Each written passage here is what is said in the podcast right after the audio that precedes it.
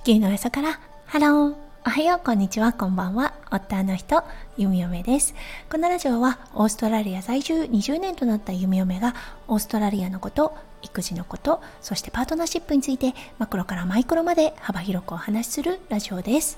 今日もこのラジオに遊びに来てくださってありがとうございます。今日は2月7日水曜日ですね。皆さんどんな水曜日の午後お過ごしでしょうか？はい。弓嫁が住んでいるオーストラリアですね。今日もちょっと。あのどんよりとしたお天気そしてね気温も上がらない状態となってます。このね天気が少し続くそうです。そうなのでねせっかくあ夏が来たなんて思っていたのですがあっという間にあれ夏終わっちゃったというような感覚になってしまいました。はいそしておそらくまた数日後にはもう一度か2度ぐらい、うん、夏の猛暑がやってくるんだろうなと思います。本当ねあの体調管理をしっかりしてないと風邪をひいてしまうなっていうような感じがします。はい、それでは最初のコーナー、ネイティブってどう話す？今日の Aussie English。今日はね、あの、今日のメインテーマにも関わってくることなんですが、はい、理想と現実という言葉をご紹介したいと思います。日本語でね、よく使うと思うんですが、この理想と現実という言葉、英語では何て言うかなと考えた時に、ideal versus reality というような形で表現できるかなというような気がします。この versus がやはり比較の時によく使えるかなというような気がします。略語となると VS ですね。VS という形では表現しないです。はい。あの、言葉で言うのであれば versus というような表現がされます。はい。それでは今日のメインテーマに行きましょう。今日のメインテーマは理想と現実です。それでは今日も元気にゆみよめラジオをスタートします。先日だったんですが、はい、あの、ドイツ在住ののっちさんですね、という方のオンラインセミナーを受けていました。そしてね、夢を叶えるということにフォーカスを置いて数日を過ごしていました。はい、そしてね、その時に思ったこと、うん、あの、ありがたいことに弓嫁だったんですが、弓嫁の思い描いていた夢に描いていたはいあの場所に住むことができているなっていうことを改めて確認したんですね。うん、というのは海が見える家に住みたかった。はい。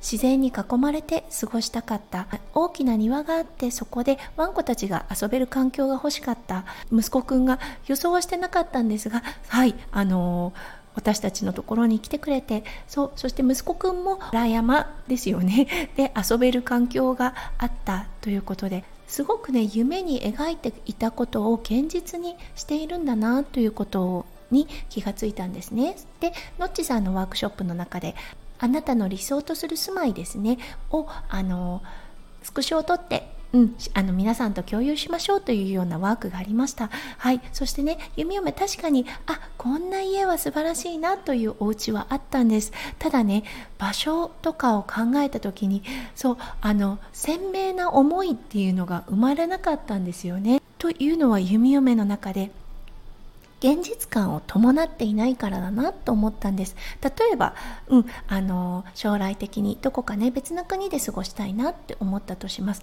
ただ今現在自分のことを見ているとはい息子くんはこれからね学校に行き始めてうん十何年学校が近いであったりとかアクセスが近い場所っていうことが、うん、やはりね重きを置く形になります。そして弓嫁の職場もそうです。弓嫁ありがたいことに今住んでいる場所から車で約15分ぐらいのところに病院があります。